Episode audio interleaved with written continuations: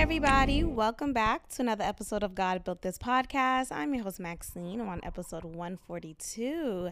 Hello, hello, hello. There is so much to get into, but before we get into anything, let's talk about um, going to a day party, going to a club, going to an establishment where there is a lot of hip hop being played, you know, just nigga shit.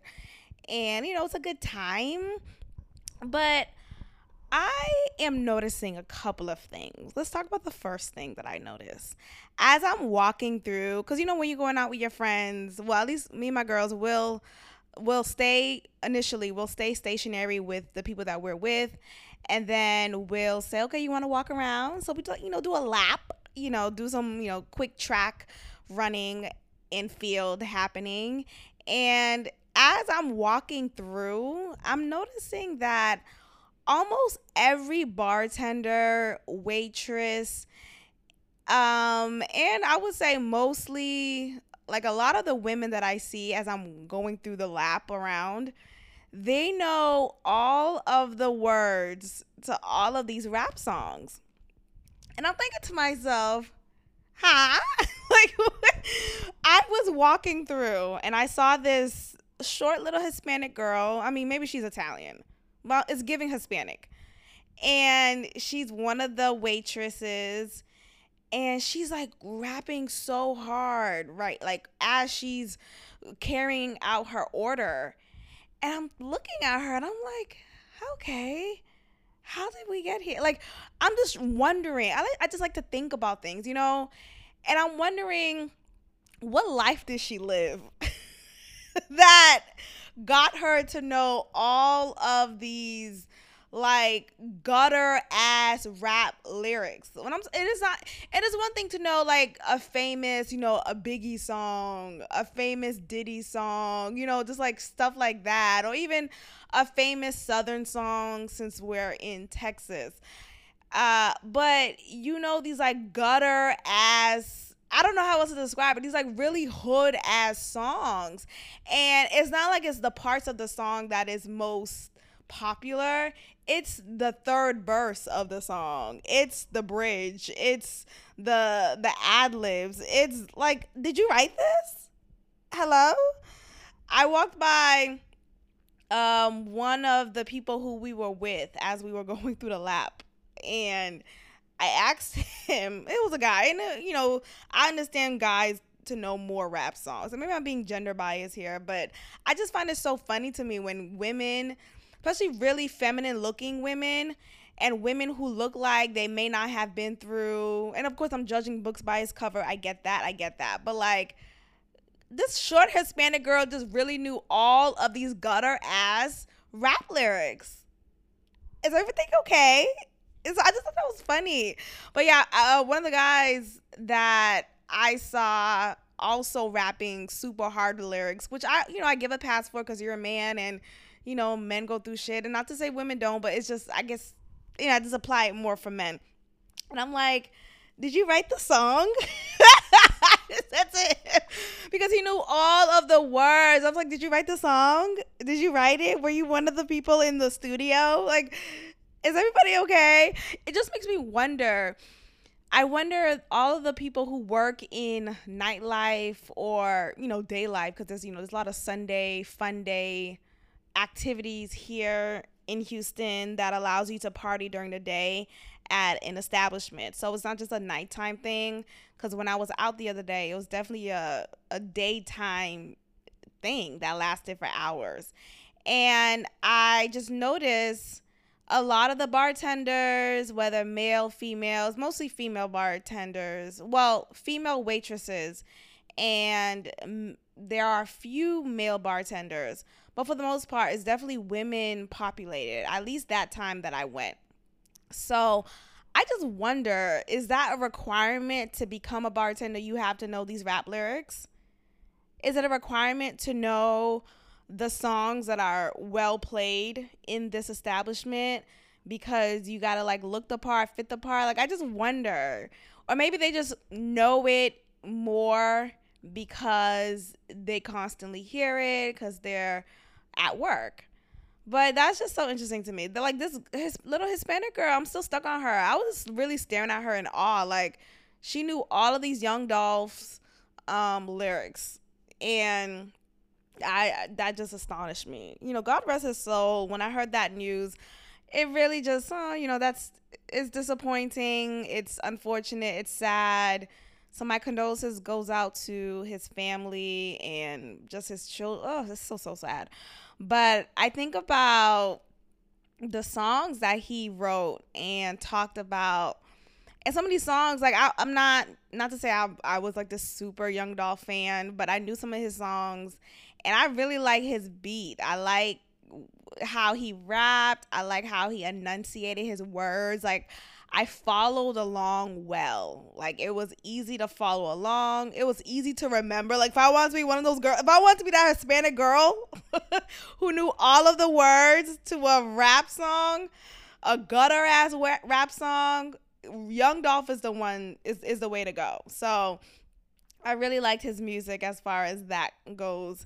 And I think about well, like for example, the song "A Hundred Shots," a hundred. Uh, I don't know if I'm saying it right, but if I got the right tune, but you know that song. It's called "100 100 Shots," and when you go into it, it talks about him avoiding a hundred shots. That's a lot of shots to avoid, but apparently he got shot at prior to the final shot that ultimately ended his life. But prior to that event, he was shot out shot at multiple times and survived. You know that tupac energy that 50 cent energy but unfortunately you know tupac passed away allegedly. Um and young dolph has passed away. And i think about you know with a lot of these rappers they and again i'm not like a big young dolph fan like i'm not uh what is it an expert in his lyrics and what he's been through but from what i've gathered so far is that he talks a lot about death and it may come across as if he glorified cheating death and cheating his death because the the two or three four times actually it was a multiple times he got shot at and survived was um he talked about it in his music a lot and maybe it taunted or just kind of teased his haters, his the killers out there who are who are aiming to kill him and it incited more violence than it should have, which is just you know, I'm not I'm not from the streets. Um I only gather information from power. I'm kidding oh, that was a good show until it wasn't. But, you know, I gather information of street life from shows that I've watched, from people that I've talked to here and there. And, you know, with the streets, all I've learned about it is that if you are, even if you're not in the streets anymore, right, and you have made the choice to actively leave and change your life and become a square or you know just not of that life anymore you're really choosing life and choosing god in a sense um it still haunts you whatever you did in the streets for some reason won't let you go. You are still haunted by it and you still have to pay what you have sown. So if you have been in the streets for X amount of years, if you was in a gang, if you was a part of a drug trafficking ring or whatever criminal illegal street shit going on, it will carry on with you until it doesn't. And what I've gathered is that ultimately, if you're in the streets, whether active or not, but more so when you're actively in the streets, you have two results either death or jail. And when I think about Young Dolph, I wonder if all of the times he got shot at and survived the the few times um, that it happened was it because he was actively inciting and actively in the streets and still putting on this persona of hood life of you know killer or be killed type of life. I wonder if he was in fact bringing this reality of his demise closer than he realized. You ever think about that? Like when you, and also because his lyrics, apparently he has a lot of songs that talk a lot about death and death, death, death, death, death. When you talk about certain things or just anything for too much, it eventually will become your reality. Your mouth is powerful, your words are powerful. So I wonder was this just bound to happen? You know, and it's so it's really sad because I really did appreciate his music. And yes, his music lives on, but there's no new music anymore. It's gone, right? Because he's gone. But um, he made an impact upon all of his fans, upon his hometown, Memphis. And it's really unfortunate that when you think about decisions that you've made from your childhood, from your younger days, from your adolescence, it could still haunt you in your adulthood. It could still haunt you in your elderlyhood. Like it could still be present if someone, especially, especially if someone is out to get you, still sees you as a threat, still sees you as someone they are jealous of. You know, jealousy is it is the worst thing in the world. It really is. Like you could you could be anything. Like you could be a lazy person. You could be um, you know, someone who ha- who lacks work ethic, someone who is unmotivated, someone like just negative traits, right? But I feel like those things you could get through. You could you could you could be a messy person, right? You you don't organize well. Honestly, all those traits are horrible to me. Like shit. Like I hate people like that. I don't I would I wouldn't dare to date anyone like that. But I think ultimately, out of all of the horrible traits that there is, jealousy is is top notch. It is the top notchy notch of horrible characteristics. And that goes as far as with anybody in your life. Like having a mother who's jealous is horrible. Having a father who's jealous, right? You know, you have parents who have been jealous of their children because when the parent was their child's age, they didn't have this access and this, you know, this privilege that they have now. And so they are hating on their child because X, Y, and Z, which is weird because you think about how parents would say, you know, I want to give my child. You oftentimes you hear parents who grew up rough, who grew up impoverished, would always say, I want to give my child everything I never got. And so it's strange when you hear a parent or see a parent who is jealous of their child because their child is now experiencing all that they could not have experienced when they were younger. Whoo, child. But yeah, jealousy overall for anyone in any type of relationship, again, if it's familial, whether it's mother to child, you know, mother to daughter, father to son, um, brother to brothers, you know, sibling jealousy, um, friends, ooh, friend jealousy. And I feel like what I'm going to say next may sound so vapid because when you look at social media or just reality TV in general, and you see a lot of times women on reality shows are typically fighting because of a man, right? Over a man, because of a man, or, you know, I dated him at one point and you're dating him, you know, that's foul, you know, stuff like that. People would find reason to be upset over, particularly women. And I think ultimately, when it comes to friendship, if you're the friend who finally is in a relationship with somebody and you're finally happy and it's going far, it's going the distance, things are going really well with you and said person. And you have your friend who has always been single the, the time that you've been friends with that person. And and now that friend is still single, but now they don't have you as their single friend anymore. They have you now as the friend who's now in a relationship. And now that friend is single by herself and she's jealous. She is jealous. And again, I want to clarify that this is not how I feel about all single female friends. But I think about when there are like there's very few of them in between. They sprinkle here and there in friendship groups. So when there's that one single friend who's been single for a very long time and who preaches the rhetoric of, you know, I don't need a man, you know, I have them here and there or just kind of have this dismissive tone when it comes to men and romance and dating and they deny that they desire a relationship. And the only reason they deny it is because they don't have one. So it's easy you know people be like oh i'm single because i'm just working on me you know i'm singing time to god. Like no bitch you're single because no one's asked you out that's hello is the mic on? You're single because he did not ask you out. That's and that's and that's okay. Like just like just just okay it's okay.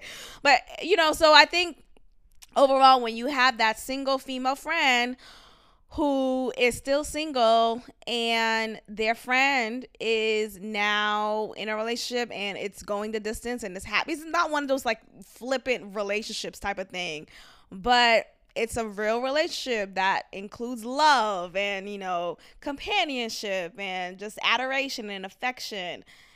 That friend, that single friend, displays, will display their jealousy one way or another it will manifest itself in one way or another and it'll manifest itself by by um dropping seeds of doubt in your head of your man right? Um making you wonder and question hmm should i trust my my boyfriend? Should i trust my man? Should i should i um take him at his word?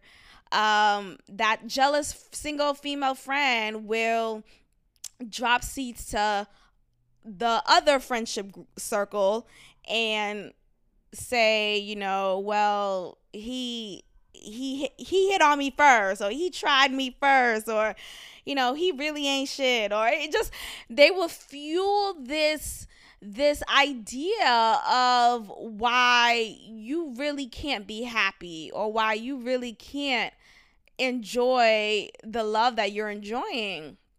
And it all stems from jealousy. So when you realize, when you look really within, when you look deep into people and not look at them from what they say out loud, um, just see how they move, just see how they process, see how they operate, see how they just move. You really get to see that jealousy is just the worst thing in the world you really get to see that it's not about you. You did nothing wrong. You are not at fault here. No, it's this person and their jealousy, which really is insecurity, right? Which really is fear, which really is unhealed wounds, which really is abandonment issues from childhood, which really is uh, like it it goes deeper. It goes deeper. You know what I mean? So ultimately, when you have someone who's jealous and they're around you, whether they are around you in a friendship circle, any type of relationship uh, status, any type of, stay clear, far away from that person because they will try their best to spew out their misery towards you because ultimately they're jealous, they're insecure, they are in fear because they don't have what you have in which they want. Okay, so that's my TED talk. I just went on a rampage there. I just felt the I felt the spirit to just take over. But I think it's really something to be mindful of because there's a lot of jealous people out here. There's a lot of jealous people or like there's just in your life you would have come across a jealous person by now or you already have one in your surroundings. And I'm saying all this to say be careful. Now that sounds very like crepid. What's the word? Is that that's the word crepid or it sounds like uh, just like more beware they're gonna kill you. I mean, if, if you're really jealous, shit, that could be the next step. But ultimately, anyway, go, going back to Young Dolph, I think uh, because he was killed jealousy definitely played a part here and because he was tried many times prior to get killed but it didn't work there's this jealousy of look at this man, like who, he think he is. He got out the hood and he's doing well from himself. You know, he has investment properties. He's do, like he's a smart man. From what I'm learning of Young Dolph is that he was very intelligent. He knew how to make his money work and last long for him, his his partner, and his woman. I don't make that distinction because you know people say partner, they sometimes mean homosexual. I'm not trying to put that out there. I'm just saying I don't know if he was married to to his children's mother.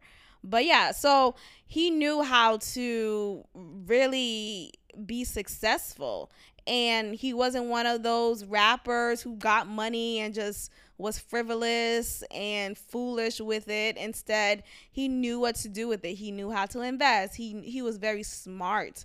So that is another source of jealousy for a lot of people who don't have that or who just don't feel like they could have that. So they see this man who looks like them, who grew up in the same area, ex all of these similarities yet they don't have what Young Dolph has. So you know what? Instead of working to get there, instead of focusing on me and my lane, I'm going to kill you. Right. And of course, it could have been deeper. I'm sure it was. Like, I don't think niggas just don't be killing people, you know, three, four, five times until they finally get you. I think uh, without you having played a part here, I, you know, I don't think Young Dolph is all the way innocent here. I think he definitely played a part. Maybe he did have a large role in street life and it just finally got back to him. I just think ultimately when you think about the just the characteristic of jealousy, it really end it ends lives. It ends lives, it ends friendships, it ends relationships, it ends it all. And it really takes, and there's something you could do. Like, if you call someone out of their jealousy, that's gonna make them even angrier, right? I think that person just has to finally come to a point and realize, oh, I'm losing friends, right? I'm losing relationships. I am losing my mind. Let me finally sit within myself.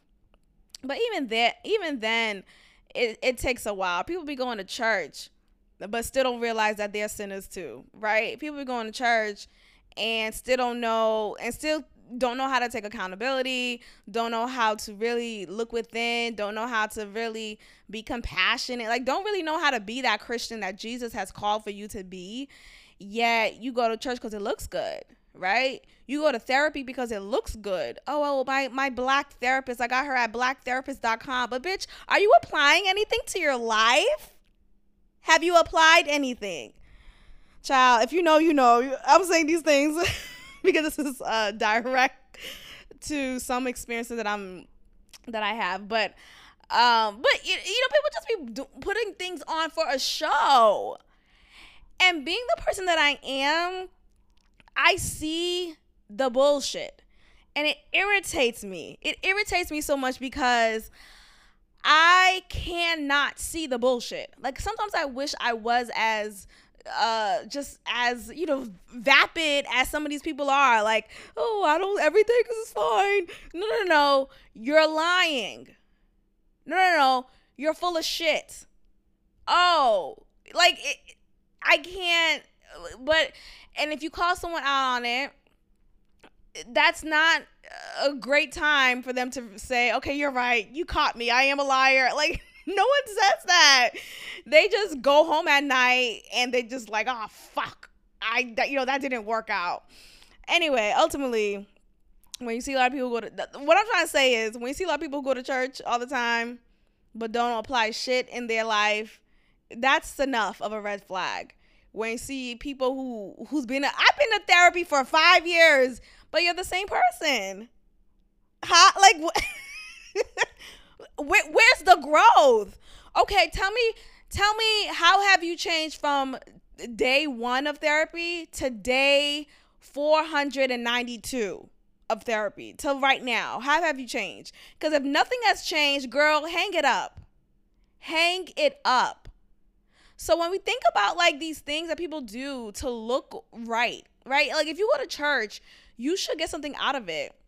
Not instead don't get out of it this this judgmental superiority complex that's not what you should get out of it If you go to therapy, you should get something out of it. Not this, you know, I'm right. You know, I am victimized and I have no accountability. And I think there are therapists who enables that.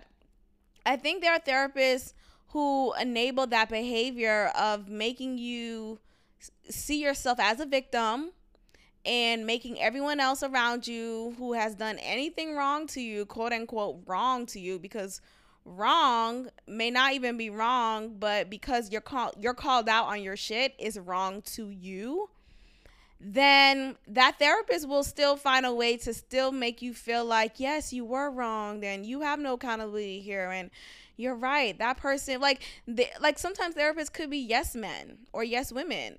They could still not really let you know because what what's really happening here, right? You're you're the patient and you're telling your side of what events took place and the therapist only has that side. The therapist is not talking to the friend that you're talking about, right? Or the boyfriend that you're talking about, the ex that you're talking about. No.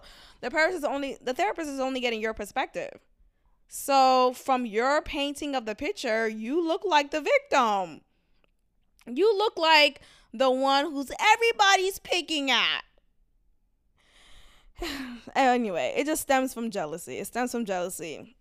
Child, I'm trying to prevent myself from talking about married at first sight this early on in this episode. And honestly, I wanted to just get straight into it from the beginning. Because as soon as I watched that episode of the reunion, the first part of the reunion, I was like, my God, today. There's a lot to say about Myrla, but I'm going to suspend this topic conversation in a moment, okay? So let's just, you know, I just want to let you guys know that this is is sitting on my spirit to talk about, but I'm going to sp- suspend it for a moment because I want to talk about another topic at first. So, ooh, this topic is actually very uncomfortable to talk about because I don't know how to approach it the way anyway me even saying this is annoying. I hear people like do disclaimers and i'm definitely doing that right now. Let me just get into it. So anyway it's just it's uncomfortable to talk about but i want to talk about it because it needs to be discussed particularly you have the lgbtqia plus community probably trying to push this agenda and I feel like within the next few years, this may be normalized. So, in case you have not heard of, there's this new term. There is this new term in town called MAPS. It's called MAPS. And no, I did not say MAFS, right? Because MAPS stands for Married at First Sight. I'm talking about MAPS. Yes, M A P S. MAP. What's MAPS, Maxine? MAPS stand for minor attracted persons. Okay. Um, so the S at the end is really like a, it's a lowercase s. But anyway, it stands for minor attracted person, and it is a term being pushed by a pro- I don't know if he coined the term, but this professor named Allyn Walker, who happens to be a trans man, so he was born a woman but transitioned into a man and um and he goes by the name Allyn Walker and his pronouns include they, which is nigga shut the fuck up. Okay. But he's he's a black man. Sorry, not black man. Oh, I forgot. I'm sorry. I not mean to say that. I don't, don't want to put that on black men. He's a white man, a white trans man, and he was placed on leave from his profession. He's a professor at uh, what is it called? Old Dominion University. Old Dominion University, which is already sounding demonic to me. Like, what the fuck? But he was a professor of sociology and criminal justice, and he was placed on leave because he is pushing for the term minor attracted persons, and he received a lot of backlash for it because he said he would rather people use that term instead of pedophile because pedophile has this stigma and it it serves as a barrier to treatment to treatment of pedophilia. Now, even that right there is something that is strange because I don't.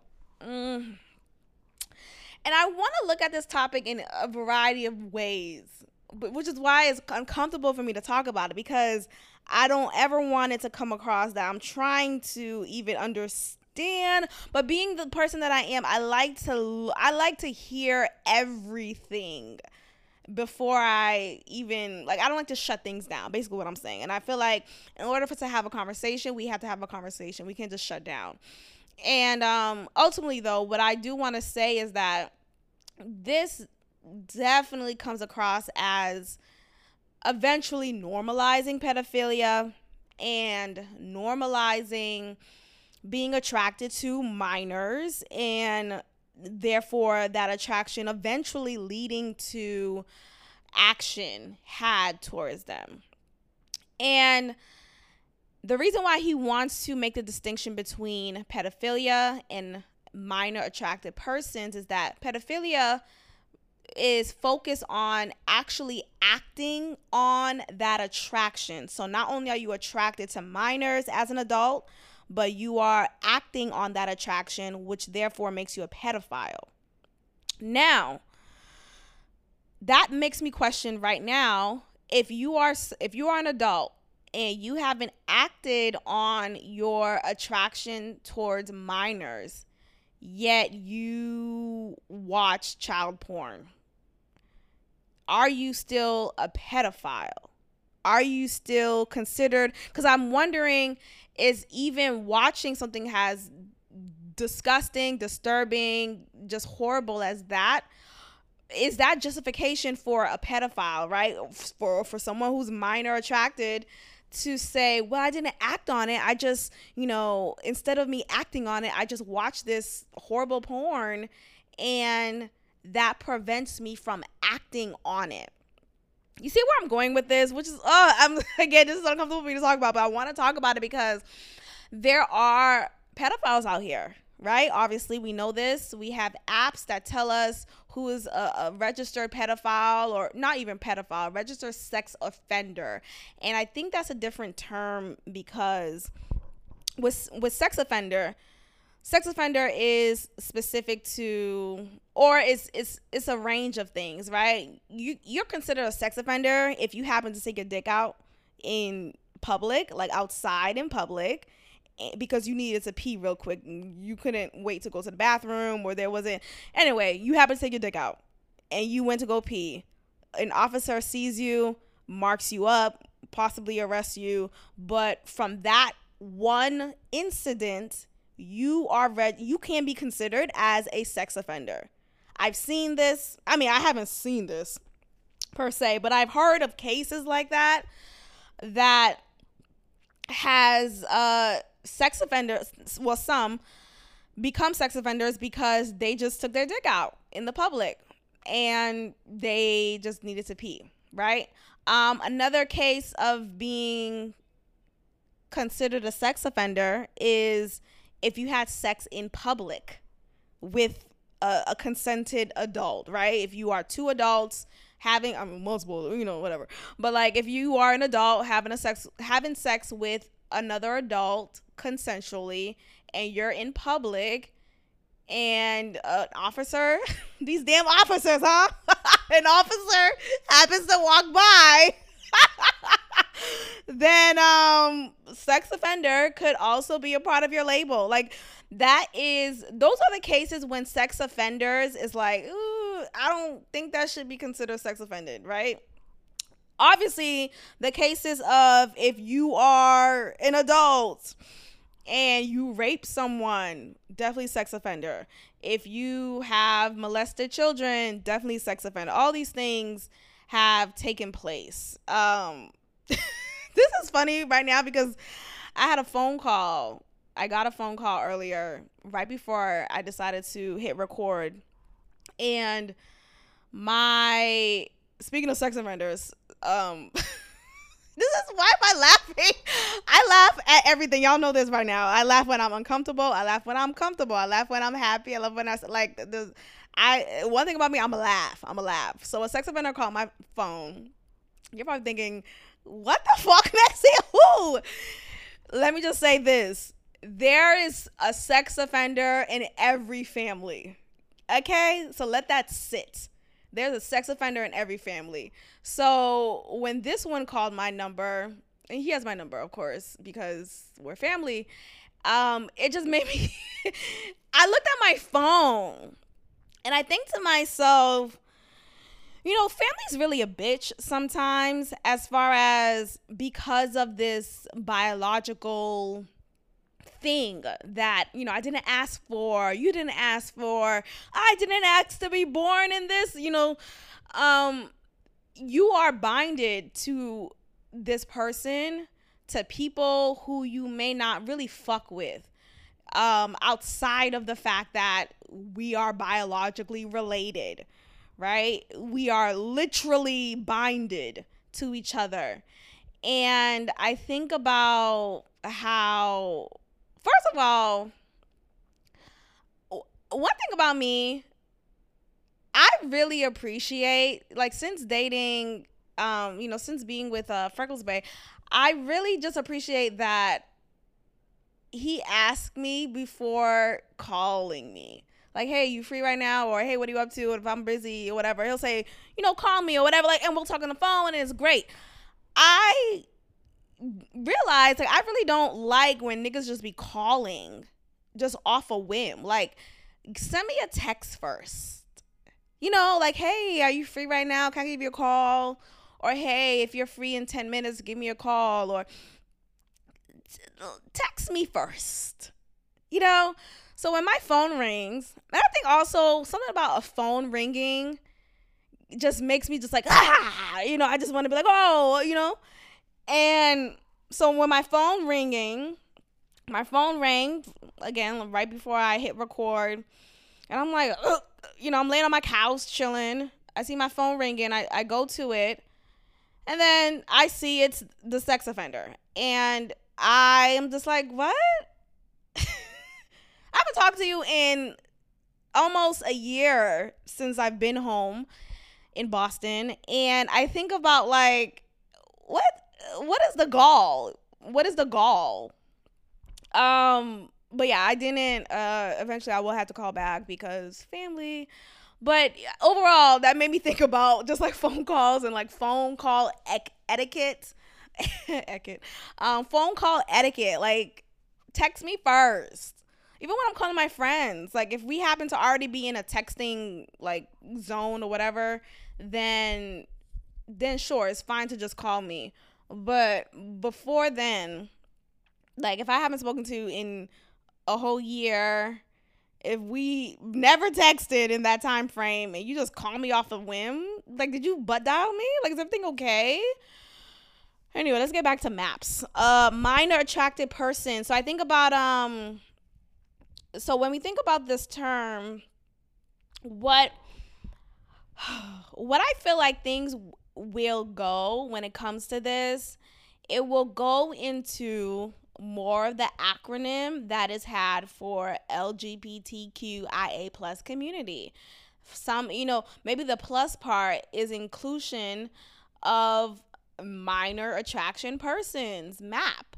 You know, maybe that is going to be a part of it, if not already is a part of it. And being that the person, it'll be one thing if it was a straight person pushing this rhetoric down the media. But the fact that this person who is a trans man is the one pushing down this rhetoric is making me wonder what is really going on. Like, w- what is really the agenda. And the agenda here is to normalize pedophilia, is to intellect, because you know me, I'm an intellectualizer, okay? You know how there's the equalizer? I'm the in- intellectualizer. Like, I'm gonna converse you down, I'm going to critically think you down. Like, it's that's fun. That's fun for me which is why this conversation is uncomfortable for me because it's like I don't want us to get to a place where we intellectualize something so much so that we then normalize sick behavior. Now, I think about um treatment, right? Because he said the term pedophilia creates a barrier to treating such behavior and such mindset. Is there really treatment? Can one be treated of sex offending? You know, I think about the sex offender who called me and who uh you know did what he did many years ago. And he is now married, kid, like life is totally like he's not like on the streets, you know, he's not an alcoholic, he's not you wouldn't even think this person could have ever.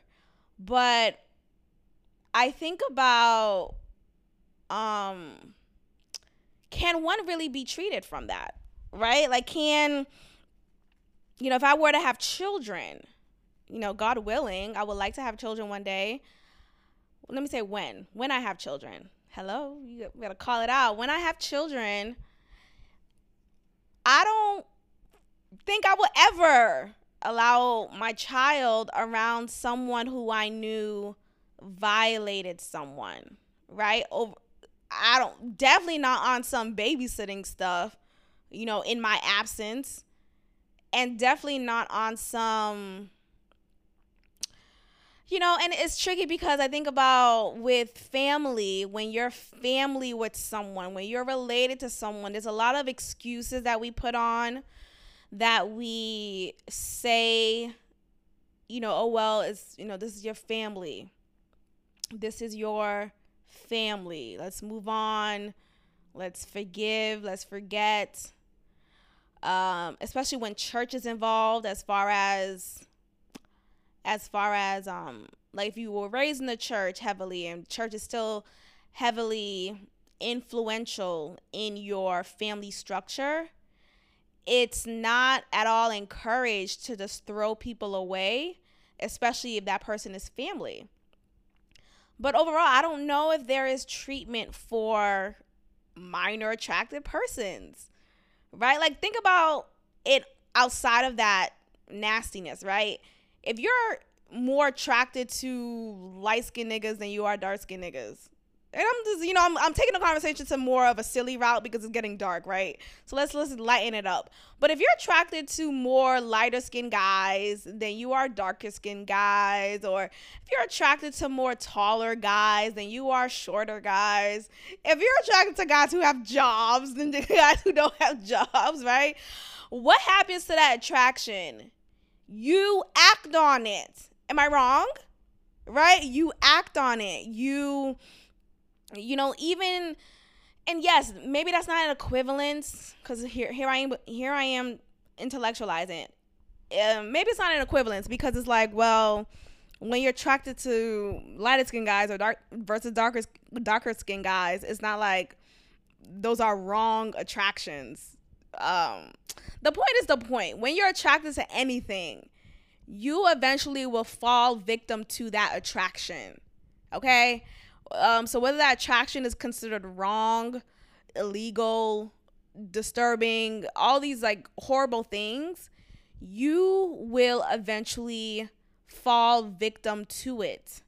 Now, who knows if you'll be always falling victim to that attraction forever but maybe once in a while you'll fall victim to it or maybe once in a while you'll look at that person. Like i'm wondering with sex offense well uh, particularly pedophiles i'm wondering i'm wondering with pedophiles are you you know prior to you acting on it you're thinking about it of course right? Like you know people say you're not you don't you lust with your eyes you know that's a part of the bible that's in the bible. It talks about like you don't you don't lust with your actions first. You lust with your your mind. You lust with your eyes. You even checking out a woman's butt is lusting and therefore that is sin you know sinful behavior. So when you think about a pedophile they're looking at children first right? You know, think about the, those pedophiles who would frequent at children pay, uh, children's playgrounds, who would frequent at schools, uh, malls, R. Kelly, um, any place where you know minors are at, whatever your pickings, right? Whether it's like young boys, young girls, you know, toddler age, middle school age, high school age, minors in general, you will frequent in their area, in their area. um, you'll frequent in just in their space, in their surroundings. You'll find a way to blend in. And while you're blending in, you're doing what? You're jacking off. You're jacking off. Stop laughing in the car. I hear you.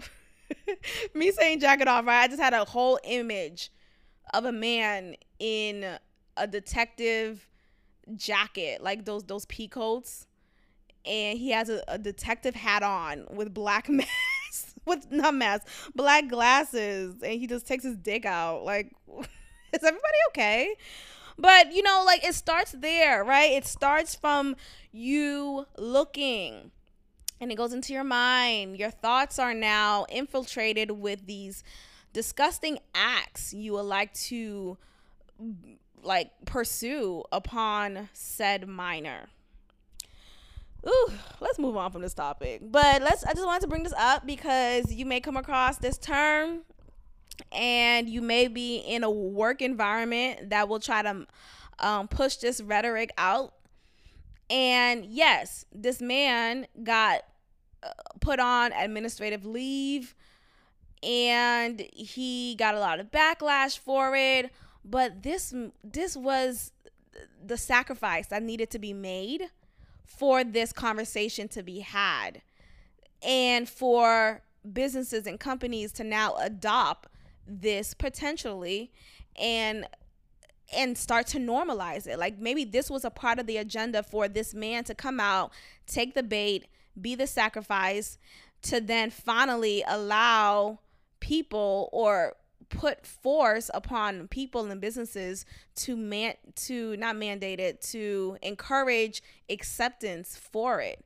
It all starts with our language. When we are uh, then allowing silly shit to be accepted right? The pronoun shit is silly as hell. Nigga you a man? You look like a man. You a man right? You're he you're him his. If we have to point out just regular dumb shit and now have to say it out loud. Hey, I'm Maxine and I go by what do you think I fucking go by? But now we are having to explain ourselves and our identity and we have to explain what we go by. We have to put it next to our our title. You know, hi, I'm the director of sales and I go by he, him, she, his and hers. Huh? Is the mic on? Is everybody okay? Now we're gonna then and you, you know we see a lot of people now. I have some people in my job who will be on zoom sometimes and they got their what they so you know they say their name. I'm josh and maybe not say josh. I actually have a coworker named josh. Uh, i'm todd. I don't have a co i don't think it's so but yeah todd and i go by he they and him Okay. Okay. Well, what's your last name? Just say to say your last name. Because at this point, what the fuck are pronouns anymore? At this point, everything that I learned in third grade means nothing. It means nothing. And that bothers me. It bothers me as an academic person, as a person in academia. You know, and this whole Latin X shit. What the fuck? What is a Latin X? No, and actually, let me tell y'all something. Let me tell y'all. Hold on, cause they changed Latin X. I, I'm I probably hold on Latin X. I think it's something different now. A Latinx or some dumb shit. No, I think Latinx is the latest one. But it used to be something else before that. I, I can't find it and I can't remember. It's so fucking dumb. Like, are y'all dumb?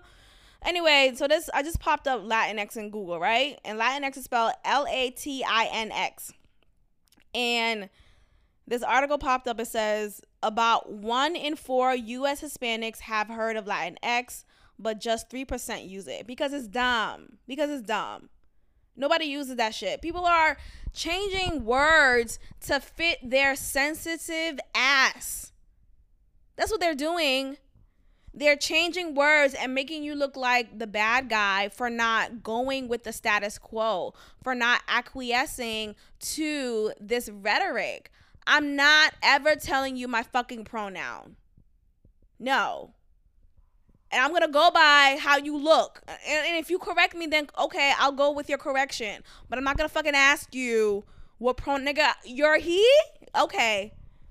That's it. That, that's it. Like I'm not feeding, I'm not adding it to my resume. Okay. And I'm damn sure not going to add minor attracted persons into language to eventually normalize pedophilia. Like, we have come to a point in our world, in our society, to talk about something so much so that it makes you finally agree with it. Like, it's actually manipulative.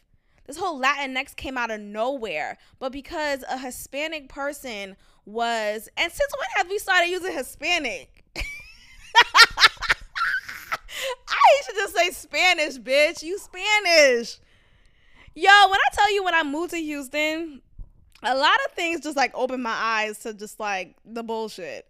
When I moved here, when I tell you prior to me moving to Houston, I used to call every Spanish, but I, you know nowadays it's Hispanic. But I used to call every Hispanic person Spanish. You Spanish, bitch. I'm Cape Verde. Okay, you Spanish. Oh, I'm I'm this, I'm that. I, oh, I'm from Guatemala. You Spanish? Okay. I'm from Latinx. you Spanish?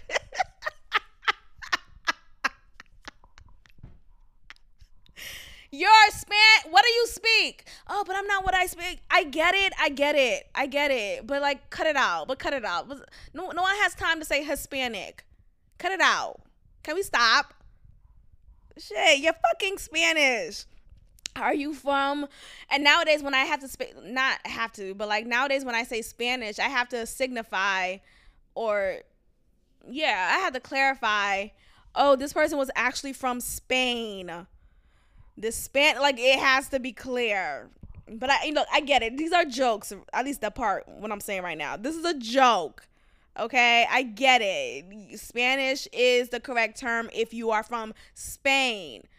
Spanish is a language as well, but people are not limited to speaking Spanish if they're from Spain, like if they're not from Spain. So if you're from Guatemala, I think they speak Spanish there, right? Yeah. If you're you're not, you're like, I get it, I get it, I get it, but just like cut the shit, okay? And I'm not calling you Latinx, okay? So anyway, going back to map, um, I just think ultimately there's an agenda to normalize pedophilia. It's going to be added to the LGBTQIA plus community, and niggas will try to push that rhetoric, not just in the media, but in your workplaces, in your communities. Beware and stand ten toes down. Please don't acquiesce. Don't you just love? I fucking love that word. If you haven't noticed, I use that word a couple of times in multiple episodes. I just love it. When I learned that word uh, a few years ago, I was like, okay, acquiesce me, bitch. It's a really nice word. Just look it up. Know how to spell it and look it up. No, but. I think it's just a push to normalize it. I really do. And I you have to stand strong against these these agendas that are being pushed down our throat. Throw that shit up. Throw throw it up. Don't swallow it. Don't even ingest it. Don't consume it. Question it. Go against it. Stand who in who you are and don't don't just like okay well it is what it is well i'm just gonna get the shot okay you know anyway let's let's move on let's move on rittenhouse rittenhouse now last time i talked about this nigga what did i say what did i say why are we talking about this nigga why is this being a point of conversation? Why everything that we see in the media we have to add into our repertoire of discussion? Now, I'm being hypocrite because I'm obviously adding it right now to our discussion, but this is the point of me saying it. A lot of these topics are being heavily pushed And I think it's done for a reason. They're making this into a left versus right thing. And by left, I mean Democratic, and by right, I mean Republic, right? Um, Republican. And I think, you know, with this push to talk about this topic of Rittenhouse and him being acquitted of all the charges, and even prior to that decision being made, the the way that the judge treated Rittenhouse or said actually the victims or the people who were killed are not like don't call them victims. Um so that was like okay, what? Like if you got shot, you're a victim, right? Like what whoever you are as a person, right? And here's a here's a push from the right that is saying, okay, let me just give, give you guys a, a quick synopsis in case you're not familiar. So the here's the thing, and I'm gonna say two sides to the story because there's like two different stories being pushed, and it's to the point where nigga, what the hell happened then? What happened? What really happened? So the left, and again, left is Democratic. Left is claiming that Rittenhouse antagonized protesters and um, he did not act as a self defense uh, type of behavior. Instead, he antagonized and left the house to shoot and kill folks. And that is what he did, right? He shot three people and killed two out of the three. That is the left side's story, and that's what they're sticking with. The right side is claiming that he acted out of self defense. Yes, he was a 17 year old with a rifle, but he was able. I don't even know the, the actual details. So I don't know if he was actually. No, because you have to be 18 to carry but I don't know. But uh, so anyway, he had a rifle. He's 17 and he's out and about um on the streets with the protesters and the rioters. And his Rittenhouse's defense is that he went to Kenosha to to um defend the property of his father's uh store, his business and he wanted to stand there to make sure that no one is rioting and attacking it. And so that is seen as the right thing to do from the right side, you know, the Republican side, because it's like, well, you you know, your business is your is one of your sources of income, so you're gonna do anything that you can to protect it and to make sure that it is covered. And so that is what Rittenhouse did in that moment and while he was doing so, he was being bullied, not bullied, but um what's the word? He was being attacked by three different people. Three different people. And so in this attack, he fought back and defended himself, and in defending himself, he shot and killed two out of the three people. He fought back one of the people who he killed, his last name is Rosenbaum, and this is all the, all the things, all the information that I'm gathering.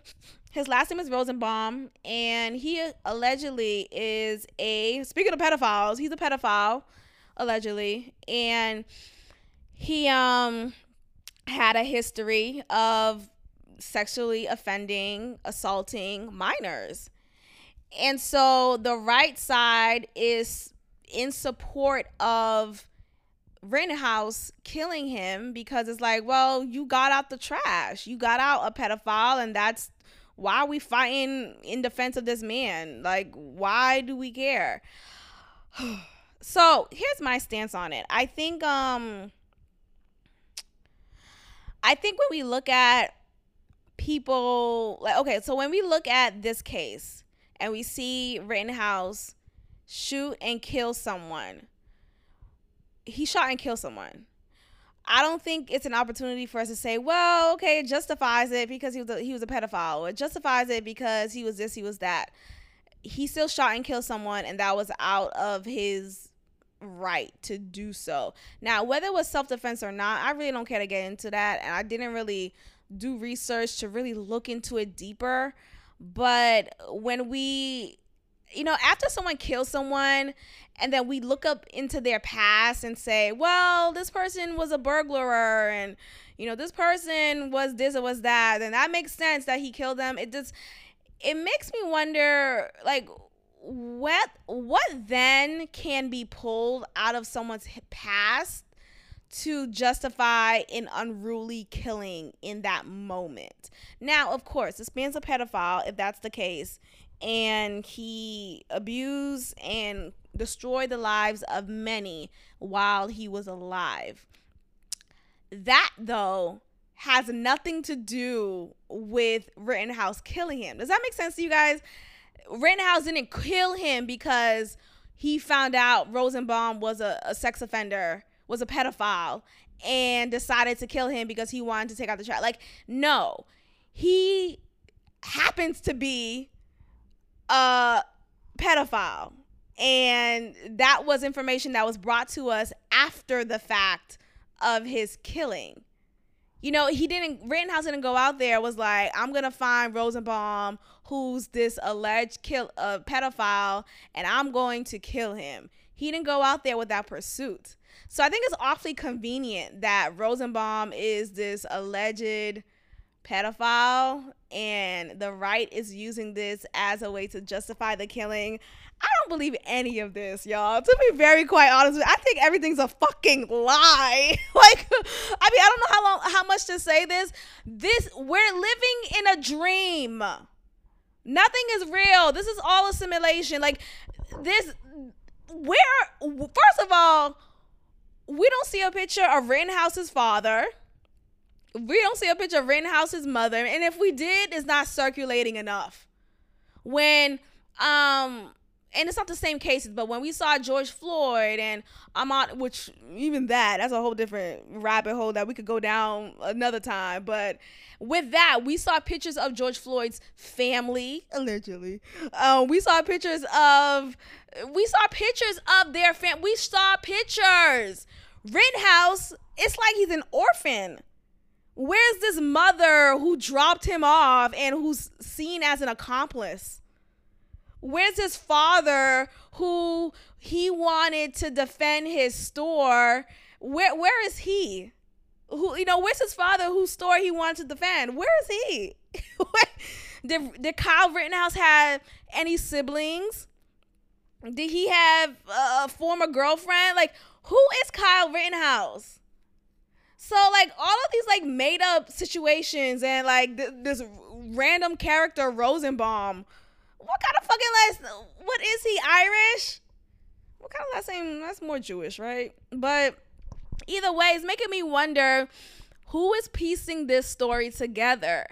Who are these crisis actors? Because I just don't I don't fucking buy it.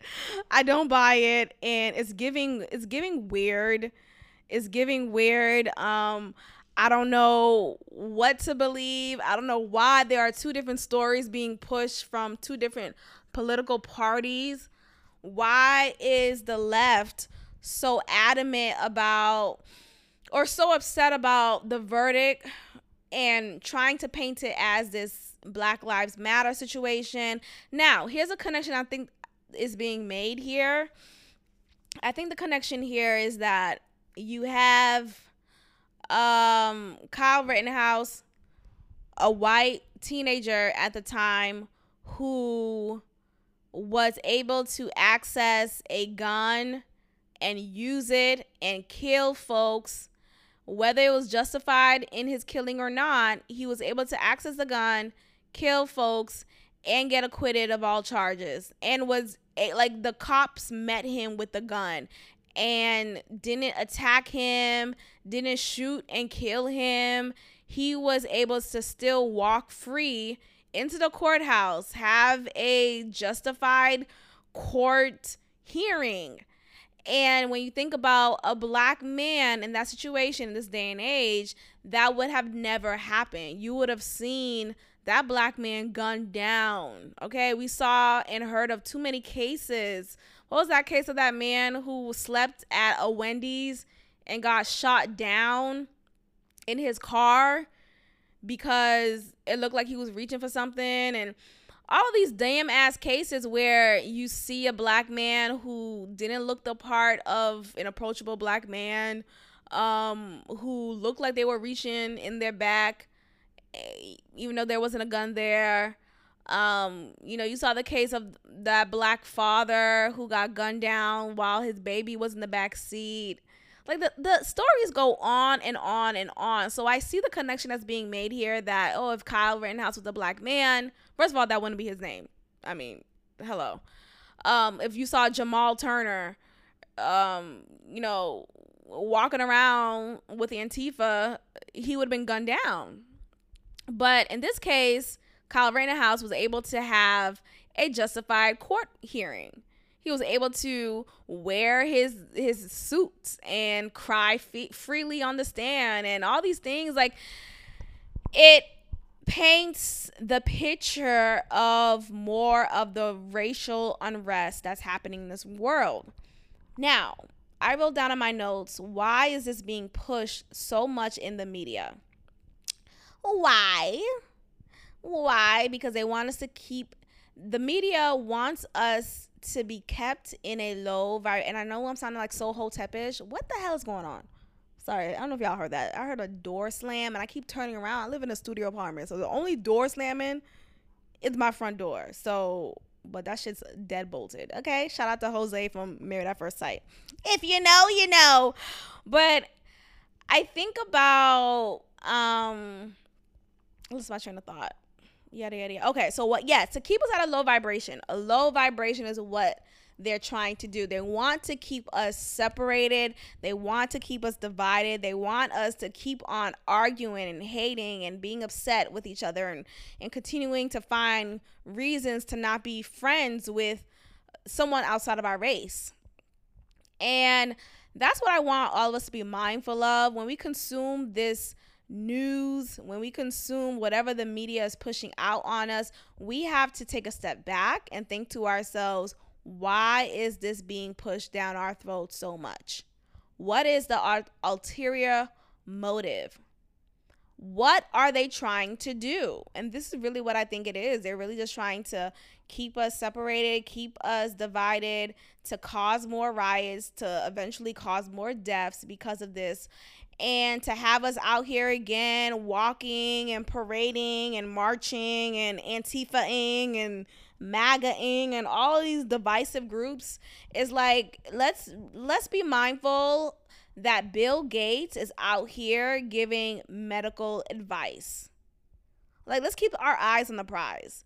This is what we need to keep our attention on. Why is Bill Gates telling us what to do for our health?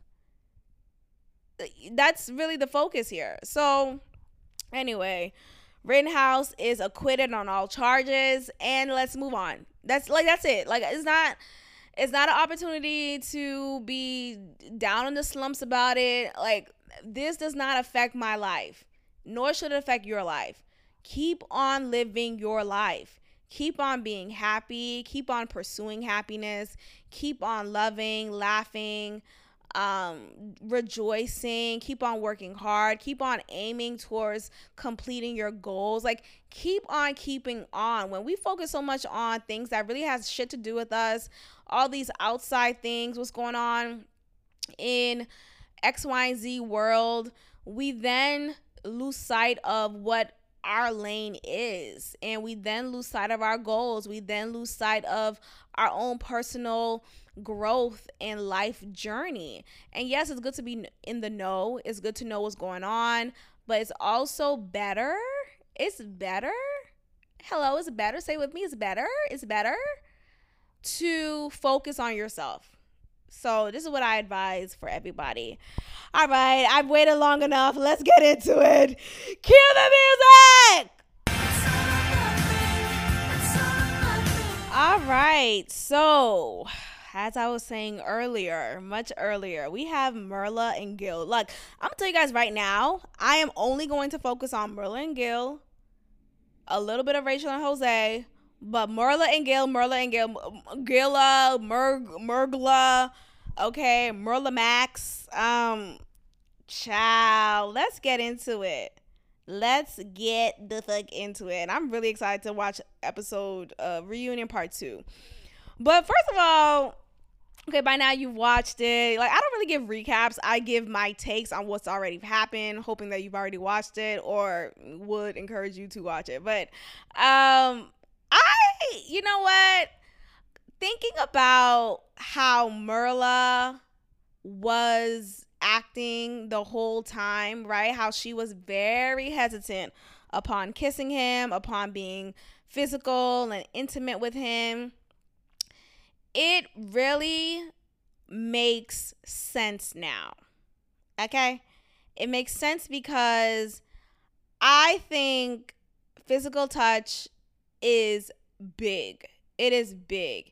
And if you are not physically intimate with me, not to say you gotta fuck me the first night, damn, that sounds so aggressive, but you know what I'm saying. Like, um, not to say you gotta be super physically intimate so soon, but if you are taking so little of a step to be physically intimate with me and by physically intimate i'm talking about any and everything. That's like that's kissing that's making out and i still consider making out a thing. Like that's like that's a part of intimacy.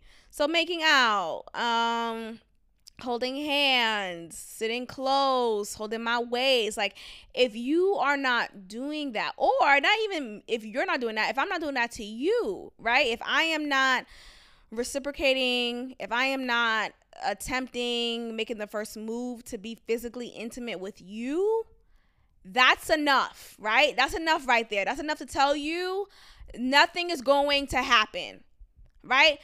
That's enough to tell you I am not attracted to you. And that's really what it is. Like, and you know what's interesting? Because it's like Gil, I don't know why I said, said his name like that, but Gil is not unattractive, right? He's a handsome young man. Um, okay, great. So, but so just because someone's handsome, just because someone's attractive, like just in general, doesn't mean that you are attracted to that person. Right? Doesn't mean that person is giving you what you need to feel attracted to. So I think about how Myrla was the whole time with Gil, it makes sense. In this reunion, part one, she says how she was never attracted to him. She said that she was never attracted to him, to him, y'all. And you know, we we did know that Myrla says she did not want a bald man, and Gil is bald, if you haven't noticed. Um, but aside from that, that's the only physical flaw that she says she did not want, and that Gil has. Nothing else on Gil physically from the top was clearly a physical flaw for Myrla. So it makes me wonder was there something else in him that was unattractive for her? Right? Maybe it was his speech. Like maybe the way that he talks annoyed her. Because it could be stuff like that. Like you could be very handsome, but the way that you talk, right? The way that you move your hands, or the, just the way that you are, just your whole being is like, ew, nigga, never mind. Never. I'm trying to think. When did that happen for me? I mean, a couple of times, but it's just you could be attractive, but it's typically. Oh, okay. See, I forgot about this story. Okay, years ago, nigga. Okay, this when I was single, popping, pop, pop, pop, pop, pop. You know, years ago. This was like, I want to say a year after college. Okay, so that's a context for you. So, me and my college best friend, we went to a bar in our neighborhood, Dorchester, D Block. What up? Sorry, what? No, but yeah, we went to a. Uh, it was actually. The, I'll not be too specific, but it was in Dorchester, in Boston. If you know, you know. If you know, you know. And again, we're super young fresh out of college, and we still kind of in this college mindset. So we're at the bar, just me and her. And um, this area, though, is definitely white. it's giving Irish town. Okay, that's what it's fucking giving. Like, damn, ain't no niggas in sight. Until this one black man I saw at the bar. He was right across, and the bar was kind of wide. It was actually wide. So it wasn't like he could just easily take one step over and I'm over there. It was a couple of steps to see the other side. but he was on the other side and he was very attractive. Like he had this like model S type of face, like borderline. What's his name? What's that model who was who got photographed with Naomi Campbell? Y'all, I'm telling you right now, this is bothering me. Naomi Campbell. He got photographed with her. Black, I'm just gonna write black male model. Sorry, I'm so sorry, you guys, but let me just tell you right now who he reminded me of. Because when I saw him, I was like, oh my. Yes, is it, that's his name, Tyson Beckford? Let me make sure it's the right name. Tyson Beckford. Yes, Tyson Beckford. When I tell you he looked like Tyson Beckford, I was like, Tyson? Is that you? He looked like Tyson Beckford. Like his eyes, like you know, I know that's a wrong word. I was about to say the offensive term, but it was definitely looking like that, right? Um, full lips, like he had this caramel macchiato skin to him. Like he looked very attractive. Okay, we're making eye contact. Okay, he's feeling. I'm thinking he's feeling me. So, and I'm I, am i am sighing because I remember how I felt in that moment. So, y'all, he um so when we got eye contact, right? He then motions his finger gesturing for me to come over, come here, right? And you know that motion, right? With your index finger, you're moving it, gesturing someone to come here. And already that should have been enough for me to be like, never mind. Never mind. Because here's why, and I don't know if some of you guys are feeling the same way. I, I know I'm a little different, but I look at every little detail and I, I, I could really paint you. I could I could paint your character based off a little detail that you show. I don't think it's appropriate for men to tell women to come here. You come to me, right? Isn't it he who find a wife find a good thing? Come to me. Come to me. Say something cute. Come to me. You know, let me introduce you to my friend too. Like, be a gentleman. Don't have me get up, walk to you. What if I, what if on my way walking to you, I fall and trip? And I'm I know that sounds like a funny thing for me to say right now, but I'm dead ass. Like it's just in general, like be the protector that you're supposed to be as a man. You come to the woman, you come to her aid, you come to her. You approach her. The fuck? But anyway, I was young and dumb, so I went to him. I went to him because he looked like Tyson Beckford. Okay, nigga, I'll come to you fine. But Maxine today wouldn't. I'm just very, look, growth happens. But again, I was super, I was 22, fresh out of college. Okay, I was young. I was young. So I went to this Tyson Beckford as deadbeat ass, you know, bootleg nigga. And I said by him, this nigga, he had nothing to say. Nothing to say. Like, he didn't know how to carry a conversation.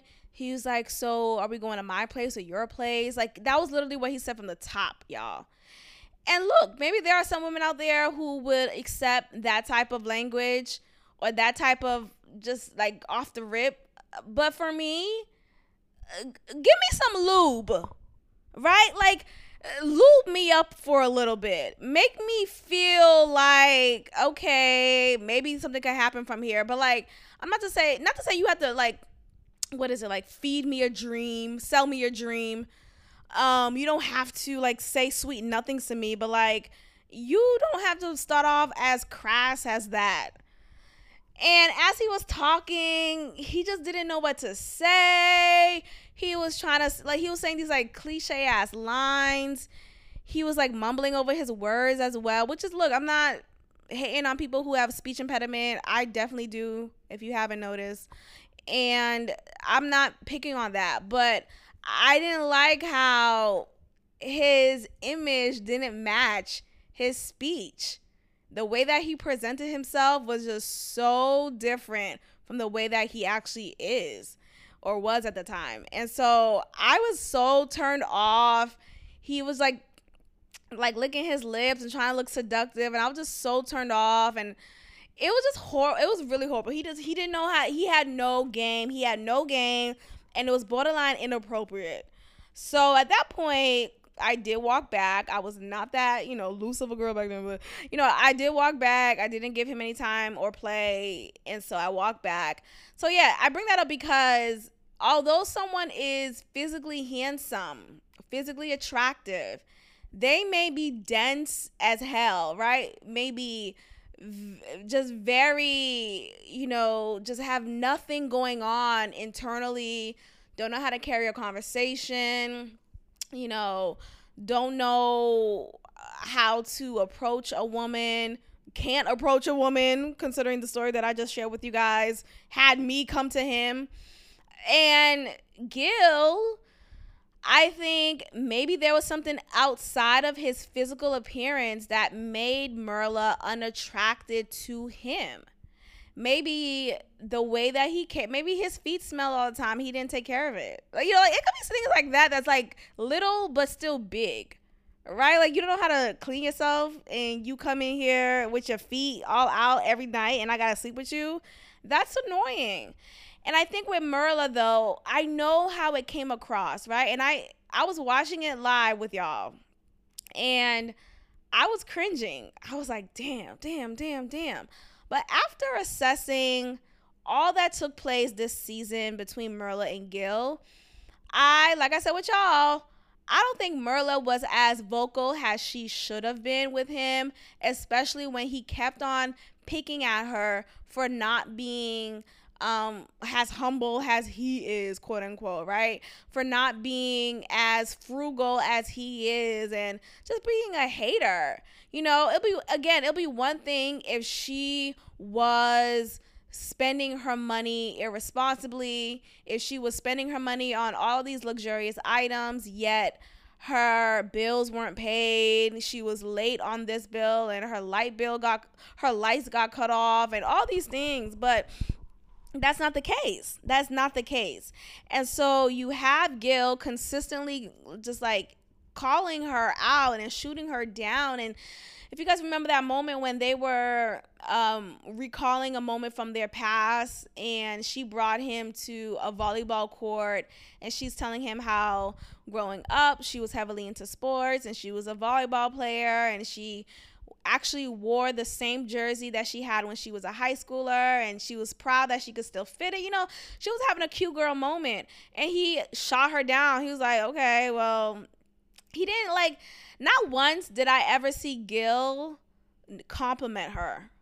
Not once did I ever see him, at least I can't remember, right? Not once did I ever see him say, you look beautiful tonight oh I, I i'm so attracted to you. I love the way like he never did that. And i think he did that on purpose. I think because he knows how beautiful she is and she knows how beautiful she is. Um he did not want to feed into that and did not want her to feel like she is like this hot girl instead. So he shoots her down hoping that she is not as confident anymore so that he can have control. I really think it was this mind control with him. And it all stems from what? Jealousy, which stems from what? Insecurity. You know, he's not making as much as she does. And actually, he had the nerve on the reunion episode to say he makes a hundred dollars more than Myrla every two weeks when she gets paid. And it's like that right there is already unattractive for him, for me for him to say that. Like they go, what? Are you tacky as hell or are you tacky as hell? Why would you say something like that? And that that just further proves why Myrla wasn't unattracted to him and why I was unattracted to him in that moment. Because you are tacky as hell. That's not the fucking point. It's about your mindset when it comes to money. Every time I spend money to have a great experience, to have the finer things in life, you shoot me down and make me feel foolish for it. You make me feel like I'm not humble. I don't know where I come from.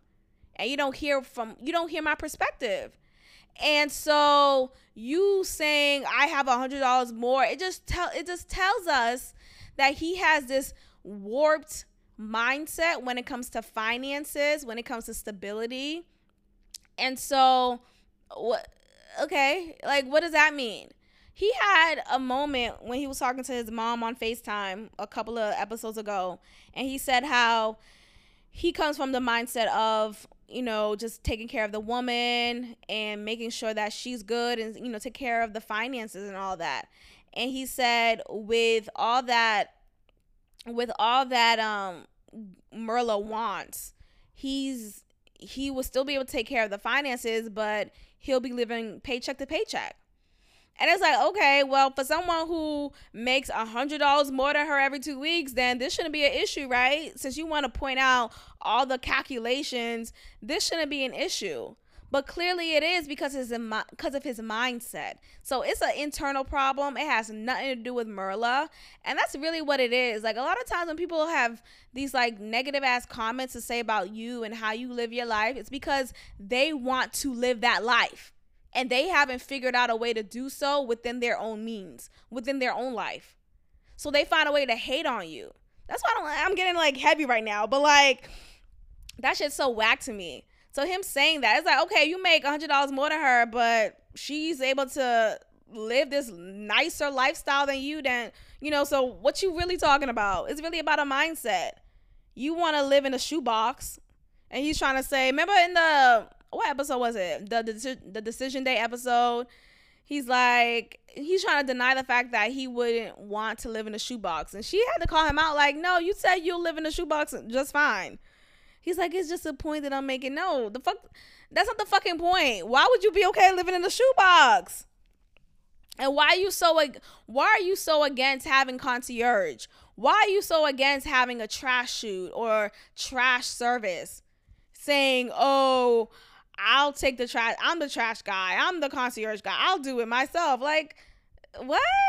It's okay to have it done for you. It's so that doesn't make you not appreciative of your background and not in remembrance of where you came from. Nigga, shut up. Like you are just incredibly insecure.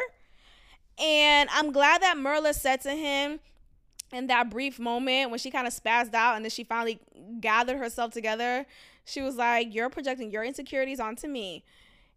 And that just really tells me enough that she felt this way the whole time as they were in this process, but she didn't say anything. And I wish she would have. I really wish she would have.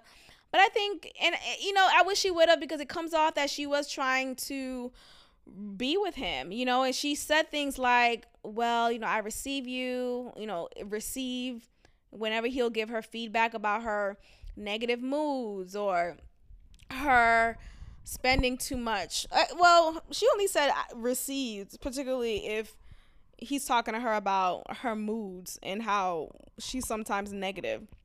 So I think that's fine for her to that's good feedback. But as far as him always picking at her for wanting finer things is just ridiculous to me and it says a lot about him and his mindset about money. So ultimately I think Myrla was not attractive to him from the beginning and she just eventually played along with it because look, we're on the show. We get paid for every for every episode. Let me just make the best out of it. And maybe she does see cuz she did say he's a good guy as far as like he has good traits to him, but he's not the guy for her. And that's very well. That is very well. Like that's fine. Let's move on. And yes, this is this is clearly you can see Gil upset. And again, when I watched it, y'all, I was I was taken aback too because Myrla never shared, even in the confessionals with us, she never shared her annoyance when it comes to Gil always complaining about her. She never said that. So it everything took me aback as well. It made me wonder, like, damn girl, have you been faking it this whole time? And yes, I think she has, but I also understand where she was coming from. So I'm down. I'm down that she um that she stood up to him and said, "You know what? I don't want to be with you. I'm not attracted to you. I'm not happy and I'm out." and, out she is and out she was with Rachel on her Heart girl summer shit. Because apparently her and Rachel have been hanging out and was hanging out the summer and um, was living their best life. Rachel decided to let go of Jose as well. And she had enough when she moved into his house, and Jose was always picking at her to unpack and why you have this stuff here, why you have that stuff, or why do you even have this stuff.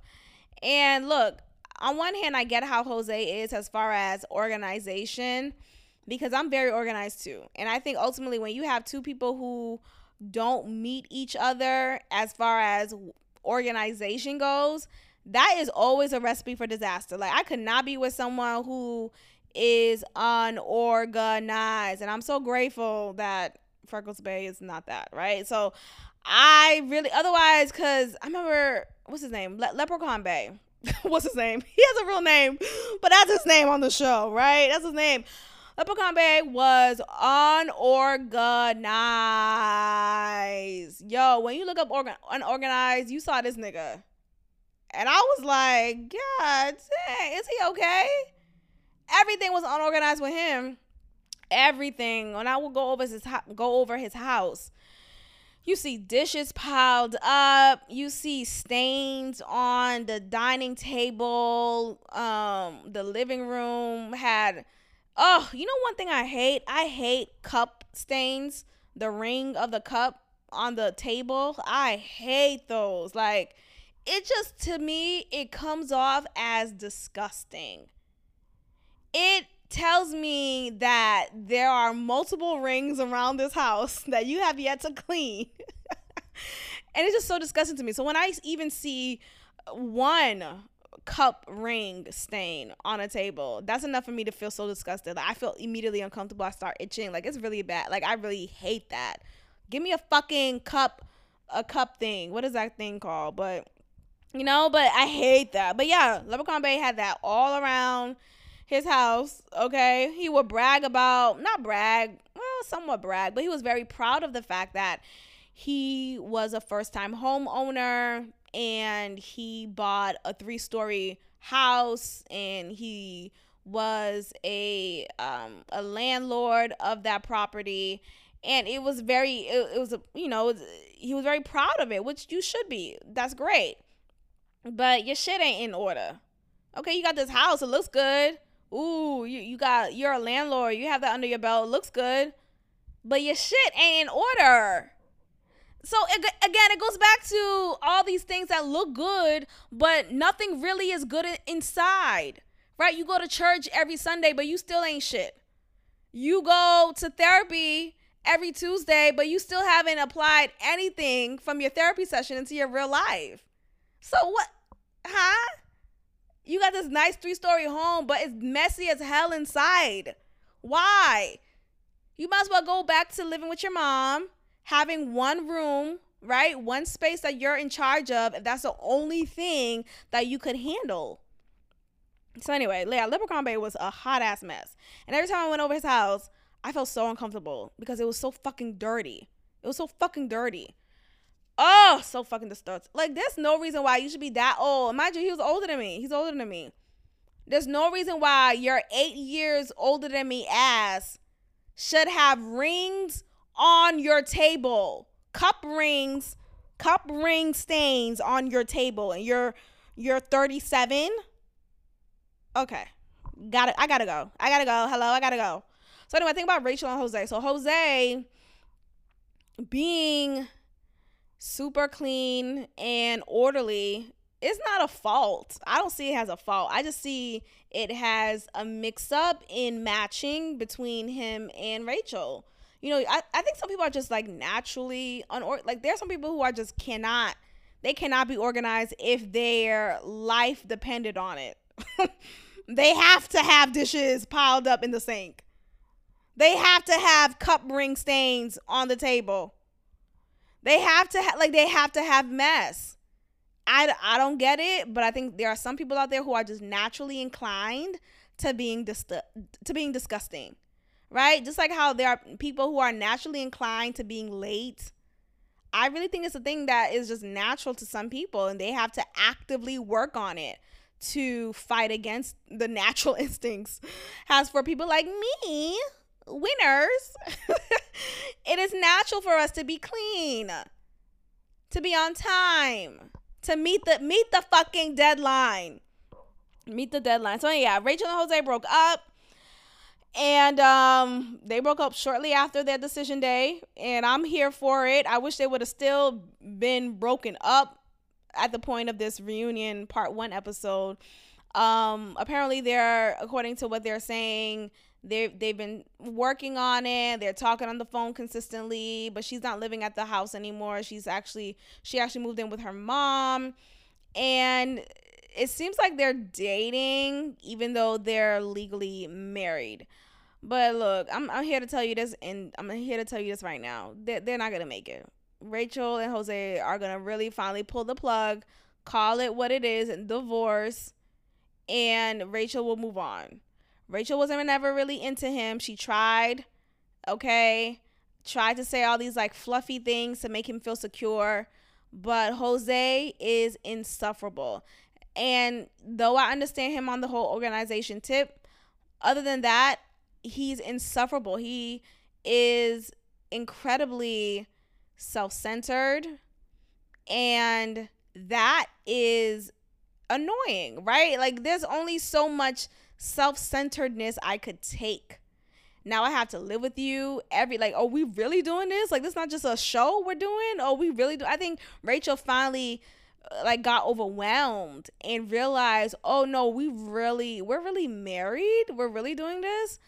um that got to her head and it got to be too much and she finally let out and she said herself that she finds herself every summer you know just doing her hot girl summer thing and that is what she was doing with Myrla, okay? Doing her damn thing and with Johnny allegedly. So we'll see what happens in the next reunion part 2 episode. Um we'll see how that goes. Oh, I this look, although I'm here for the entertainment, it's definitely entertaining. I don't wish that Married at First Sight, I don't wish that it turns into this like trash reality TV. Since last season, Chris and Paige really left all of us as viewers traumatized, and this season has made it even worse. So, I'm hoping with the next season that I'm hearing is already being it's already being in the process. So probably early next year we'll see the next season of Married at First Sight come up. I'm hoping with this new season, yes, it's entertaining, but I hope it's not to the point that it has been of trash reality entertainment. I don't I don't I hope it's not like that anymore. So we'll see, child. We'll see. On this case, I'm gonna end it here. Thank you guys for listening. I appreciate it tell a friend to tell a friend, and I'll check in with you guys next time. Peace. Thank you for tuning in to another episode of God Built This podcast with your host, Maxine. Be sure to leave a review, give me five stars, and of course, subscribe. Also, follow God Built This podcast on Instagram at God Built This Pod. God bless.